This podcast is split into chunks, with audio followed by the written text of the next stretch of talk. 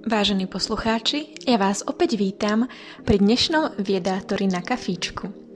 Mojím dnešným hostom bude pani profesorka Inkerborg Fialová z katedry germanistiky Filozofickej fakulty Univerzity Palackého v Olomouci.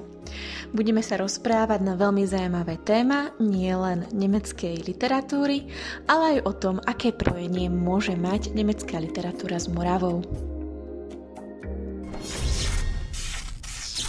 Vítám vás tu, vítám vás tu mm-hmm. našimi poslucháčami. Veľmi ma teší, že ste teda prijali moje pozvanie do tohto podcastu. Mm, a moja prvá otázka na vás je teda, ako vyzerá bežný deň na katedre germanistiky a filologie? A, dobře. Tak, já děkuji moc za pozvání a e, těší mě, že můžu e, představit taky svůj obor, který e, možná v současné době je trošku upozaděný za, za všemi těmi eh, přírodními a technickými a medicínskými vědami, což je ale možná v pořádku, protože eh, u těch přírodních, technických a medicínských věd je eh, vidět okamžitý pokrok a a já jsem třeba ve věku, kdy už je potřeba hlídat eh, si své zdraví, tak já s velkým nadšením eh, si lehám do různých přístrojů eh, doktorských a jsem z toho nadšená, jakou, jaký obrovský pokrok ta medicína dělá ve všech svých oborech. A u těch přírodních věd je zase vidět ten okamžitý pokrok, když se něco objeví, něco, něco zase, tak to okamžitě posune lidstvo o, o několik roků dopředu. To se možná Eh, o těch našich humanitních oborech až tak říct nedá, eh, ale samozřejmě jsou to obory také podstatné, tak já zkusím napřed představit, co to vlastně eh, je ten můj obor. Tak to, to se dá to se dá ohraničit tak, takovými třemi kroky. Já jsem zaprvé filolog, čili člověk, který se domnívá a věří tomu, že podstaty tohoto světa, čili nám podstatné otázky, které nám klade tento svět, si můžeme odpovědět také. A já si dokonce někdy myslím, že jenom skrze jazyk, kterým si o tom světě povídáme, a skrze ty příběhy, které si o tom světě povídáme, čili skrze literaturu, skrze mnohé Eh, texty, které byly v těch pěti tisících letech, co, co známe písmo, už sepsány a co se tradují teda až, až do současnosti. Čili eh, myslím si, to se filologům těžko vysvětluje, teda filologům přírodovědcům těžko vysvětluje někdy, eh, že tento svět nevnímáme přímo, nebo nevnímáme ho bezprostředně, ale vnímáme ho opředený jazykovými opředený jazykem a texty.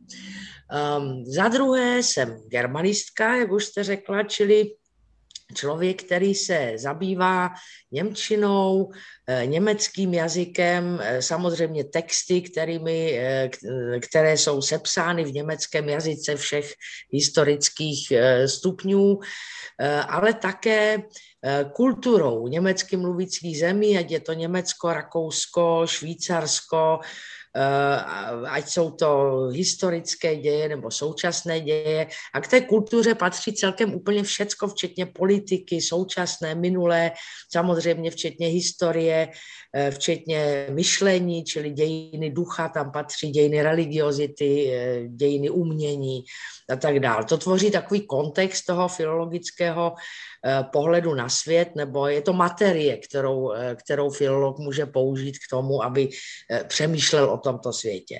No a za třetí, to je, ten, to, je to třetí ohraničení, já se věnuju převážně literatuře, čili nejsem lingvistka, která by se zabývala jazykem a fungováním jazyka, teorií jazyka, filozofii jazyka, to jenom případně tak okrajově. Na to, to jsem říkala vždycky, na to nemám buňky a před eh, vzdělanými lingvisty stojím s kloboukem v ruce. Si texty všech žánrů, romány, povídky, básničky, dramata, eseje, které byly v různých pochách sepsány uh, v německém jazyce. Um, co se s takovými texty dělá, tak čtou se, analyzují, vyprávím si o těch textech se studenty, což je Eh, bavné, zvláště ve chvíli, kdy jsou to texty složité, eh, nejasné, eh, kdy, ta, kdy, ta, kdy člověk neví, o co jde.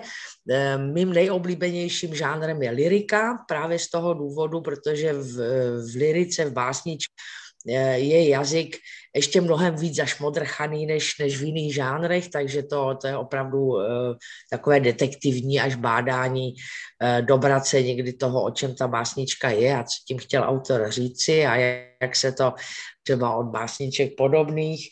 Um, texty se zařazují na časové e, ose, srovnávají se, zkoumají se třeba uh, z hlediska vývojového a tak dále. Takže uh, toto je můj or, který, jak říkám, není dneska nějak strašně na výsluní, ehm, ale, ale patří do svazku humanitních věd a měl by být i pěstován v kontextu i všech ostatních věd, jak, jak jsem naznačila, filolog, to říkal můj učitel, profesor Ludvík Václavik, říkal, vzdělaný filolog musí vědět všecko, o všem.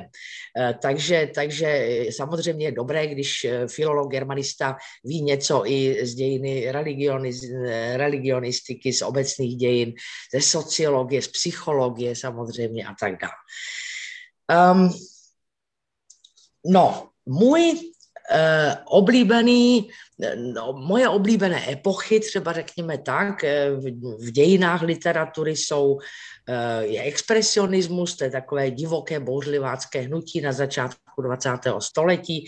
Mladí autoři, kteří se vzbouřili proti světu otců, tak kolem 1910 a psali různá divoká dramata, velmi divoké básničky, velmi expresivní, výbušné, velmi temné taky potom v průběhu první světové války.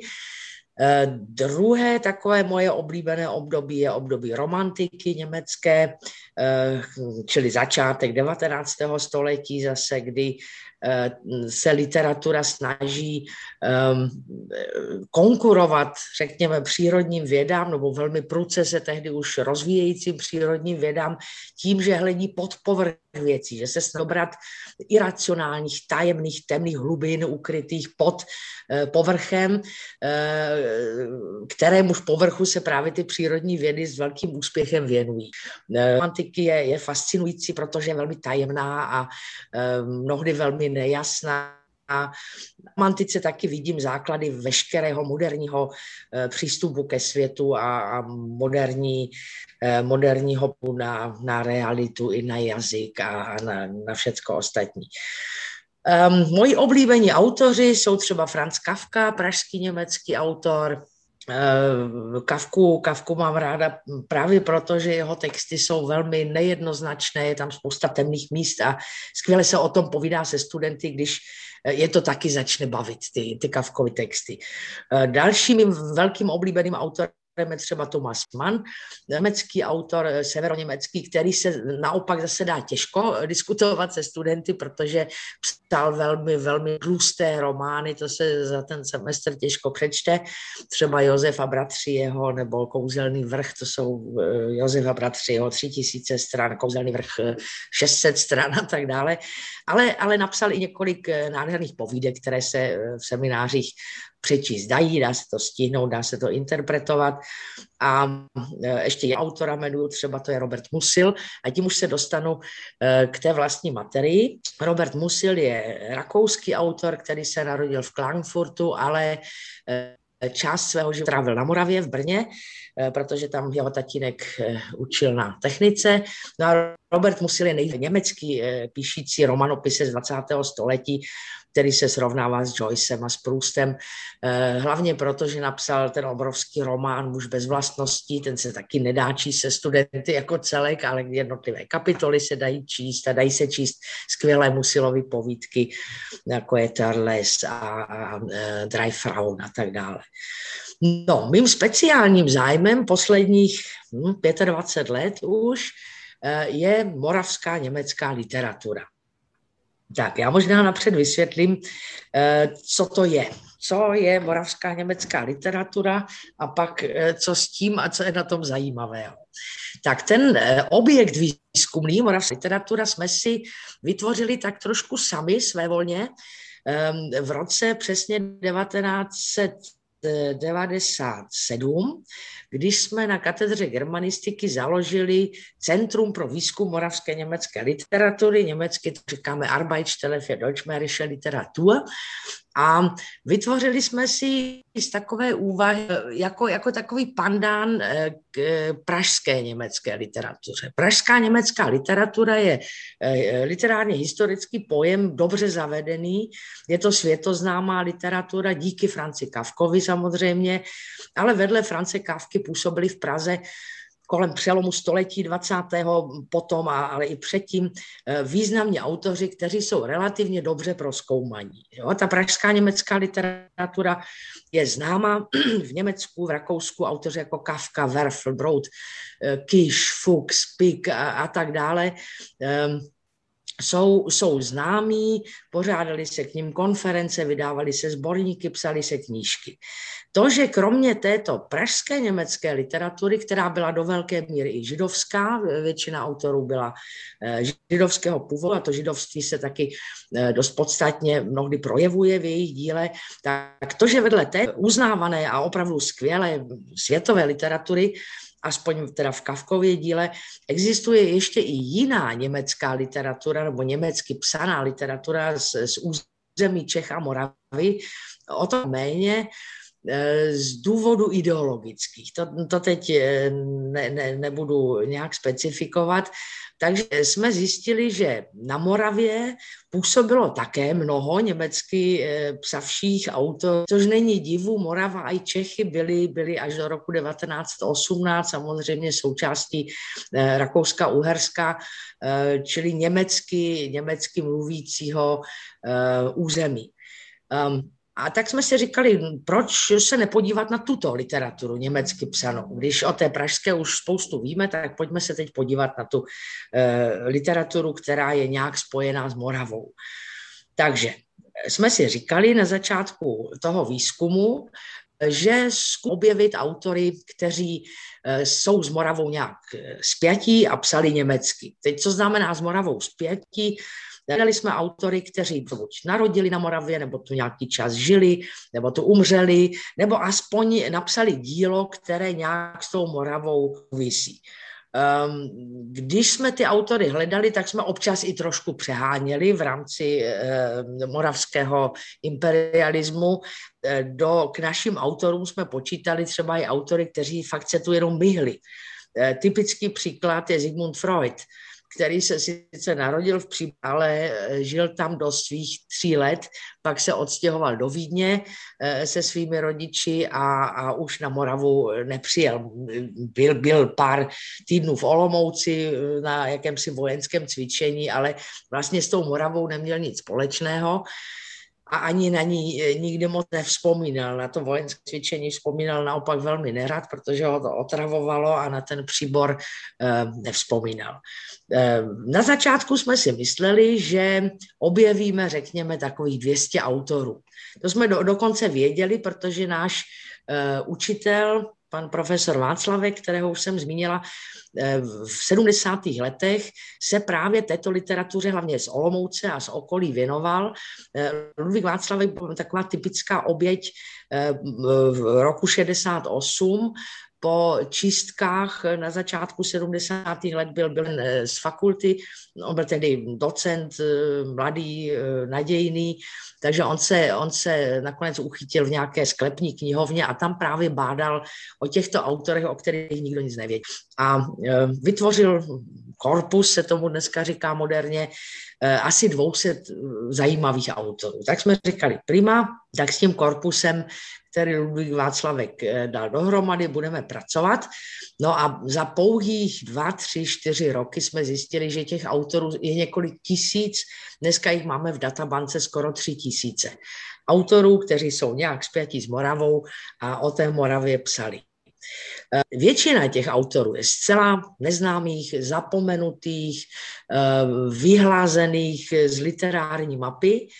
Ehm, jsou mezi, mezi těmi moravskými autory i světové špičky nebo autoři velmi dobře známí, nebo aspoň autoři dobře známí rakouské historiografii, jako třeba Josef von Sonnenfels, což byl um, osvícenec, který se narodil Kulově jako židovské dítě. Byl u věku ale taky sotva tří nebo čtyř let odvezen do Vídně, tam byl pokřen neví se do dneška, už se to taky nikdy nedozvíme, jestli to bylo ukradené židovské dítě, prodané židovské dítě nebo, nebo eh, co. Nicméně po té, co byl pokřtěn, tak se mu dostalo skvělého vzdělání a stal se nejvyšším, jedním z nejvyšších úředníků na dvoře Josefa II. Eh, byl třeba ředitelem policie a jako, jako takový eh, například zrušil mučení jako součást eh, legitimního vyšetřování. No a byl také při formulaci Josefových tolerančních patentů.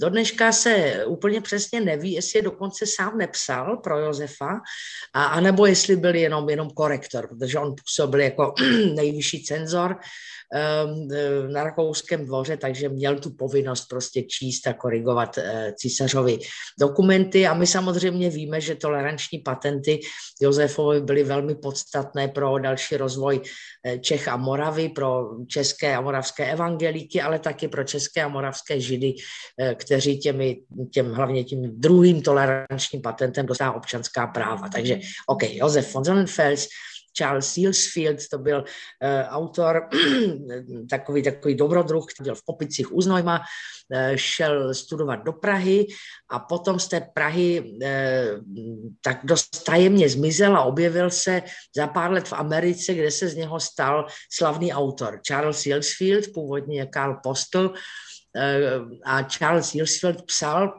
ještě před Cooperem a dávno před Karlem Májem eh, první romány o Severní Americe pro Evropany německy. Takže eh, to je autor podstatný, autor Biedermeieru kolem roku 1830, kousek poté psal. Nebo další velké jméno Marie von Ibachová, to je realistická autorka, hrabinka Dubská ze Zdislavic u Kroměříže, která byla na konci 19. století úplně nejslavnější ženská autorka rakouská, byla často přijímána třeba císařem Františkem Josefem k audienci, protože si velmi dobře rozuměli. Oba se narodili ve stejném roce 1830 a oba zemřeli ve stejném roce 1916.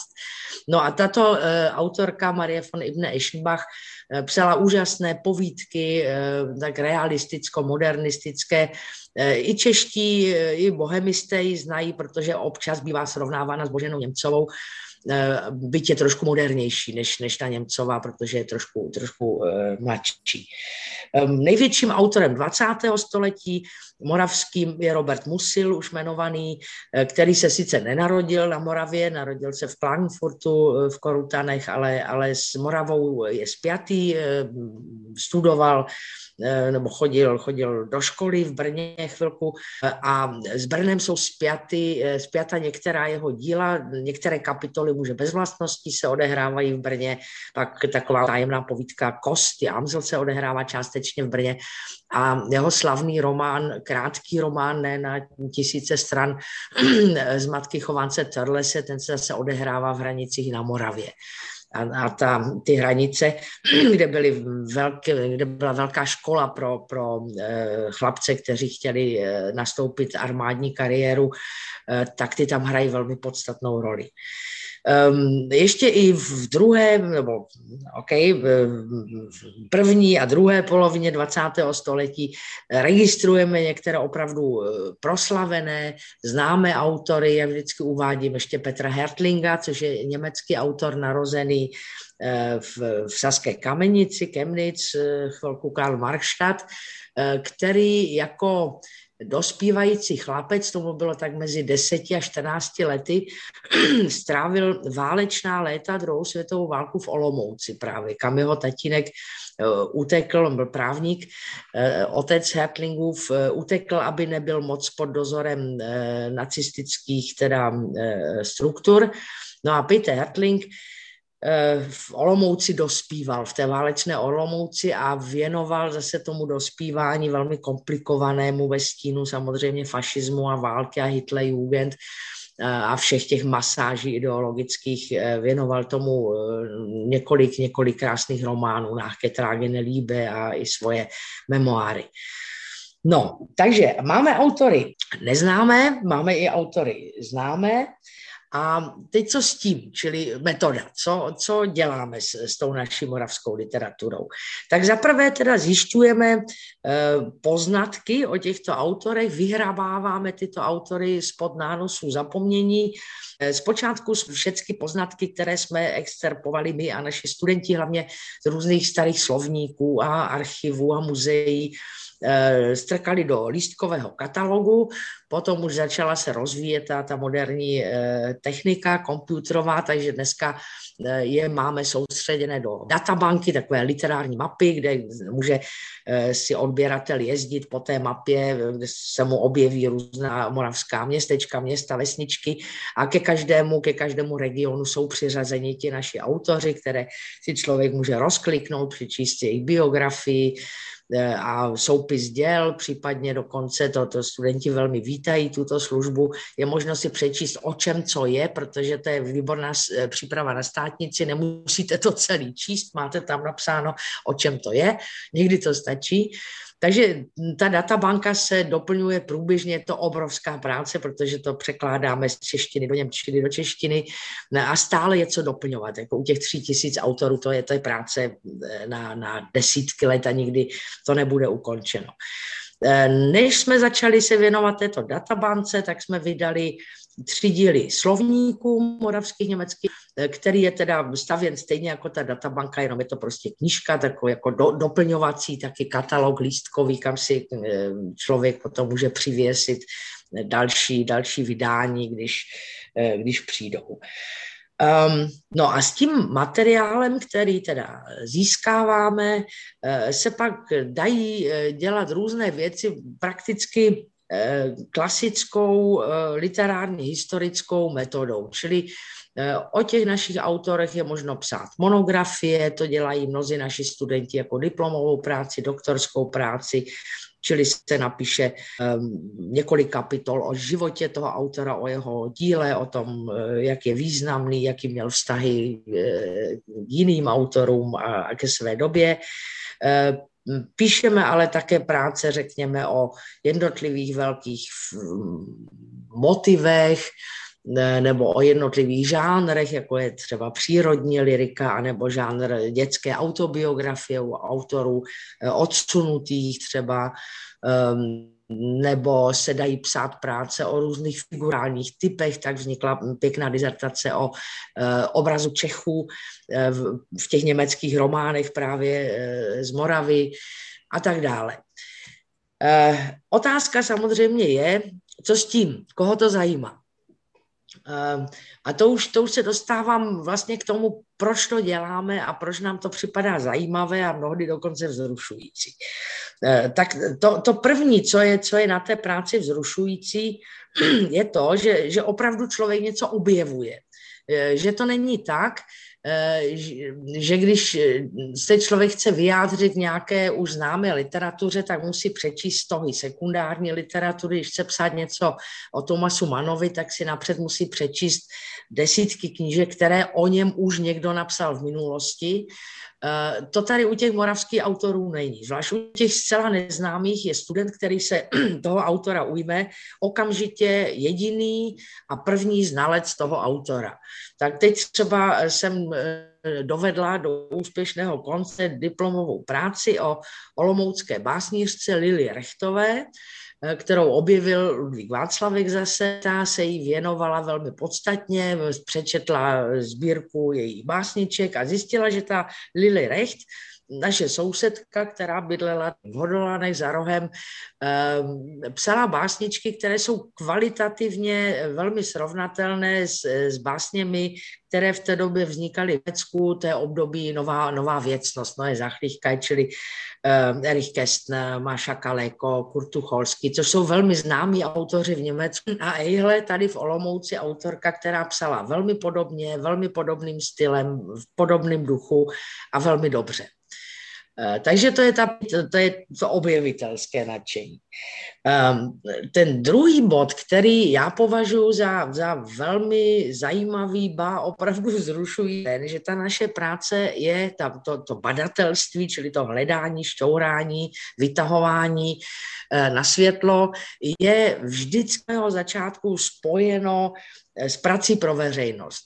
Protože ehm, naším úkolem, nebo přece vzali si, eh, že přesvědčíme české čtenáře a české odběratele o tom, že v této zemi existovala silná německá kultura, která nebyla jenom, jak eh, jim tvrdil komunistický režim 40 eh, let od odsunu, od konce války, který nebyl jenom nepřátelský Čechům a jenom fašistický a jenom nacistický a jenom hnusný a degutantní, nýbrž, že tu existovala taky kultura, která byla Eh, třeba i tomu českému živlu nakloněná. Eh, pravda je, že když vznikalo české obrození, tak eh, současní zdejší německy píšící autoři tomu velmi pomáhali a velmi souzněli s těmi českými obrozenci, podporovali ty jejich snahy až do jisté doby, než se začal rozlamovat teda ten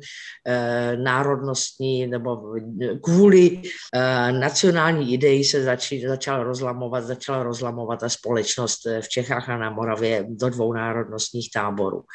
No a to přesvědčování českého publika eh, mnohdy drhne, protože české publikum opravdu eh, je natolik eh, promasírováno teda tou, tou řekněme, komunistickou nebo jakou národně komunistickou ideologií, že opravdu vnímá dodnes všecko německé s takovým, s takovým jistým odstupem a to ještě dobrý, nebo strachem, nebo, nebo opravdu odporem. Takže se snažíme eh, tenhle ideologický povlak nějak eh, odestřít z té moravské německé literatury, překládáme třeba do češtiny eh, významná nebo zajíla. Já třeba teď překládám detektivku autora Weinerta Wiltna, který opisoval, eh, si nemůžu vzpomenout na eh, jméno toho anglického autora, který ho opisoval, ale ty detektivky jsou pěkné, takže překládáme třeba i lehčí věci, aby si, aby si český čtenář mohl přečíst.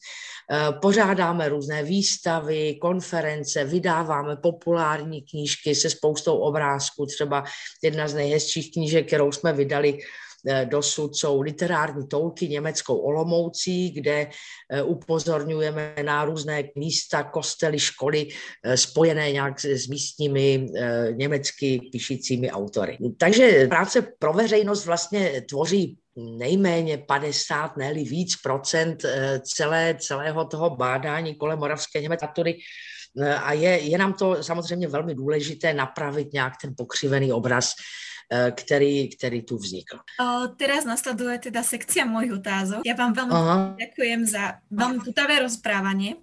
Ja by som sa skôr ako opýtala hneď na, na, na začiatok. Mm. mne to prípada totiž to obor, ktorý, ku ktorému sa človek musí nejako dostať, nejakou špeciálnou cestou, ktorý si možno človek mm. nevyberá hneď na prvý krát. A preto som sa chcela aj vás opýtať, ako ste sa vlastne dostali ku germanistike, alebo čo vás na nej tak zaujalo, keď ste začínali? Mm-hmm. Ano. Uh, tak nemyslím si, že by člověk musel zvláštní predispozice, proto byť je pravda, že není špatné umět už dost dobře německy, než člověk začne germanistiku studovat. Stejně jako všechny ostatní filologie. Italština, eh, já nevím, francouzština, ruština. Eh, a to byl opravdu můj případ. Já pocházím eh, z, eh, i z maminčiny, i z tatínkovy strany, kde se mluvilo německy. Mám maminka ze Slezska, takže v té sleské rodině se mluvilo jednak takovou míchanicí polštiny a češtiny, spíš polštiny a německy. A v rodině mého eh, otce, to byla bohatá olomoucká židovská rodina, tam se taky mluvilo německy. Takže já jsem jako malé děcko eh, se naučila německy tím, že jsem mluvila se svými babičkami a s dědečkem a s, s rodiči německy, čili ta germanistika byla taková docela snadná volba, eh, s tím ovšem, že jsem si myslela na začátku studia, to bylo za hluboké totality v roce 80, když jsem začala studovat, že prostě si trošku vylepším svoji Němčinu a, a půjdu učit Němčinu. No a velmi brzo naštěstí jsem zjistila, že je dost podstatný rozdíl eh, učit se jazyku, učit se jazyku jako komunikačnímu nástroji a filologii. Jo, že ta filologie je opravdu něco mnohem Eh, že je to prostě pohled na svět, že, že je to způsob vnímání světa, nejenom vládnutí cizím jazykem. Eh, naštěstí díky svým dvěma úžasným učitelům, kteří ani v té bolševické době se, se nebáli eh, studentům říkat věci, které byly tabu, jsem právě získala přístup k literatuře, tehdy i tabuizované pražské, německé, židovské literatuře a zjistila jsem, že je to velmi, velmi poutavý obor. No a ve svých studentech, které dneska mám, eh, se snažím právě eh, vzbudit ten, ten filologický zájem. Oni eh, dneska jsou studenti dost jiní, než, než v 90. letech byli.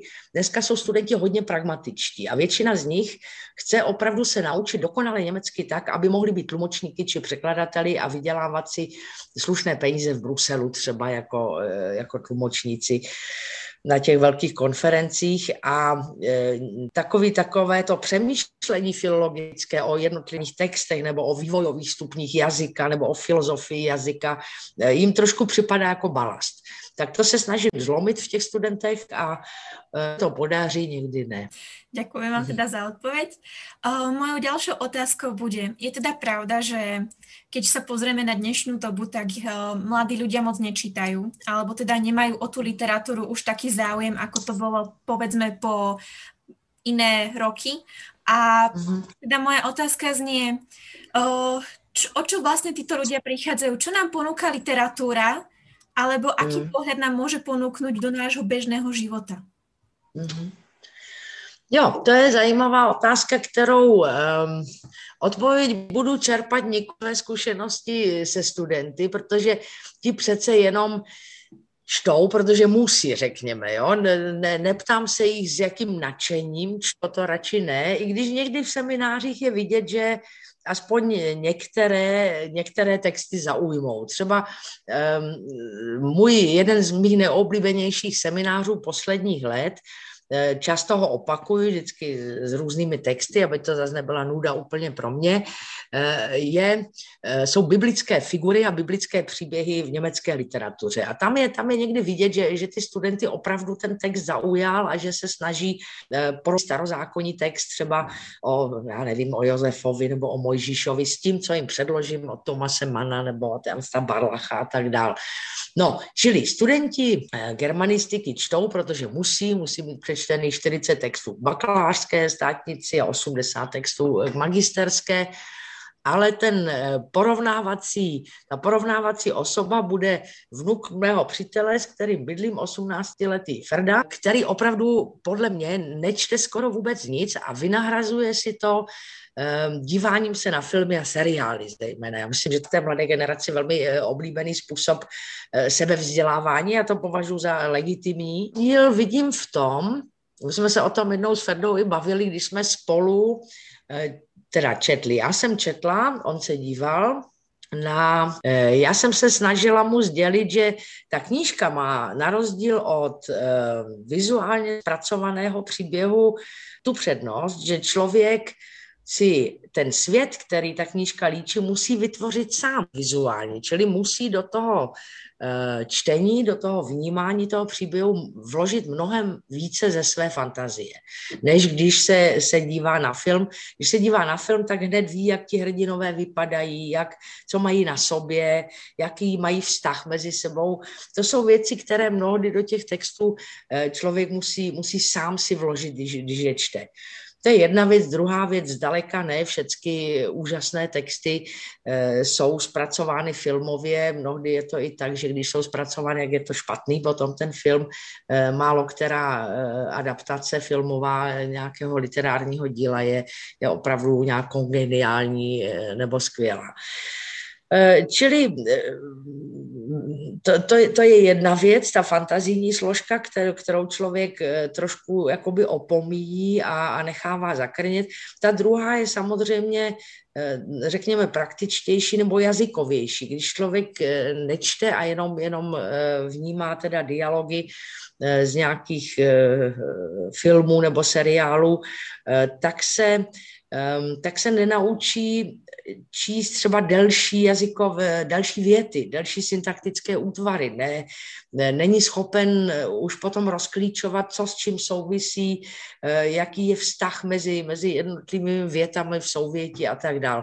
To, to třeba zjišťuju u těch germanistů, byť vím, že je to velmi těžké, zvláště v cizím jazyce, že třeba velká souvětí Tomase Mana, která opravdu umějí být přes celou stránku, nebo Heinricha von Kleista, že to je opravdu velký problém, že, že tomu špatně rozumějí. A e, začít tomu rozumět, ale jde jenom tak, že to člověk bude číst a číst a číst, aby, aby získal praxi. No. Takže e, jistě, byla by to škoda, kdyby, kdyby lidstvo přestalo číst a myslím, že by se ochudilo o e, takovou určitou ostrost myšlení, která souvisí s tím, že si člověk osvojí, osvojí ten jazyk dokonale. Mm-hmm na to by trošku nadviazala aj moja druhá a ďalšia otázka. A to o, zažívame teraz o, časy pandémie, ktoré už teda našťastie mhm. končia. Dúfam, že to teda nezarieknem týmto dátumom. Ale vidíme, že sa toho deje veľa aj vo svete. A to teda nie len v Európe, ale aj v našom okolí. A moja otázka teda znie, je nejaký autor, ktorého by si mohol Eh, čitateľ v dnešnej dobe prečítať, ktorý by mal nejaké spojitosti práve s touto dobou. Jednoducho, ktorý by možno ukazoval, ako by sa to mohlo diať. Pretože je pravda, a teraz pardon, ak zacitujem zle, ak nepoznáš svoju históriu, nemôžeš stavať svoju budúcnosť. To jistě, to jistě je pravda. Eh, určitě existuje množství literatury, která nějak reaguje třeba na staré morové rány nebo na nějakou eh, choleru.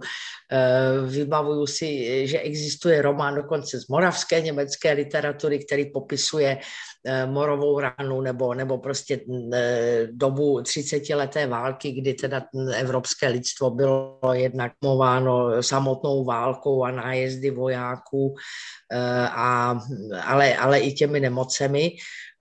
K tomu to, tohle není on, ale vybavuju si další skvělý příběh o 30 leté válce od Oskara Jelínka, to byl brněnský autor a napsal povídku úžasnou Matka devíti, která by se dala skvěle srovnat eh, se Sofínou volbou, totiž tam je velmi podobná konstelace.